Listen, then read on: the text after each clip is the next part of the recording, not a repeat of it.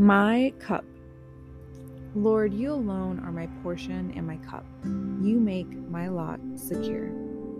Psalm 16:5.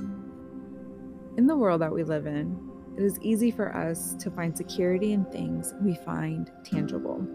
Even the Israelites worshipped a golden calf after God had delivered them from slavery. As humans, we were meant to worship. No matter what it is, most of us have this unrest feeling to love deeply. Whether we find security in our friendships, relationships, careers, families, causes, ideologies, whatever it is, seeking outside validation is something completely human. In this verse, King David is speaking on how God alone is his portion and his cup. He makes his lot secure. When I think about the meaning of the word lot, I think about a territory that belongs to someone. To me, this means my atmosphere or experiences around me. I love that King David is saying that it is his portion and cup that make his lot, his atmospheres or experiences secure. For those who don't know, King David could not find his security in anything or in anyone but God when he wrote this. He was trapped and being hunted by King Saul to be killed. As he found himself in these trying times, he sang praises to God. And now we have these verses in the book of Psalms centuries later. What I find interesting about King David's journey is that he was cornered and forced to find his security in God. There are many times in life when we too can feel forced in a corner. Sometimes it's not that there aren't people surrounding us, but maybe God is isolating us.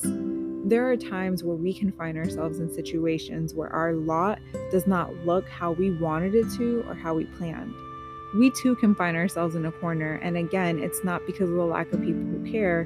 Maybe we do have people who care, but maybe it's a lack of understanding. Sometimes a lack of understanding from others can make us feel alone. It's important to get into community when you're in those situations, although I'm aware that God can isolate us for a reason. It can be detrimental for your mental health if you're not consistently surrounding yourself with good people who love you. However, we have to be aware that God is always our cup and our portion. Whether you feel misunderstood or you are in a season of isolation, let's remember that God is our portion and our cup.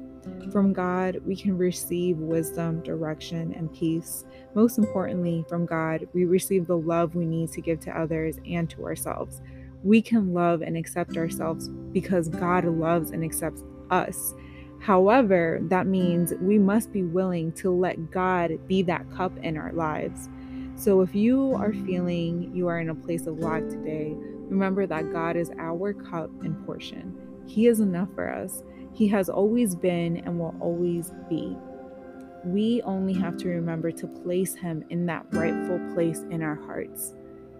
Dear God, may you peacefully rest your cup in our hearts today. May you and your love be enough for us today and always.